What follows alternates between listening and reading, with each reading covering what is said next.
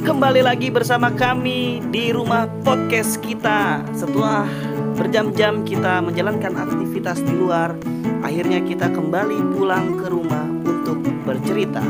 Di samping saya ada Kang Sobur, Kang Ade, dan Kang Ya. Baik, untuk hari ini kita akan membahas beberapa hal. Salah satunya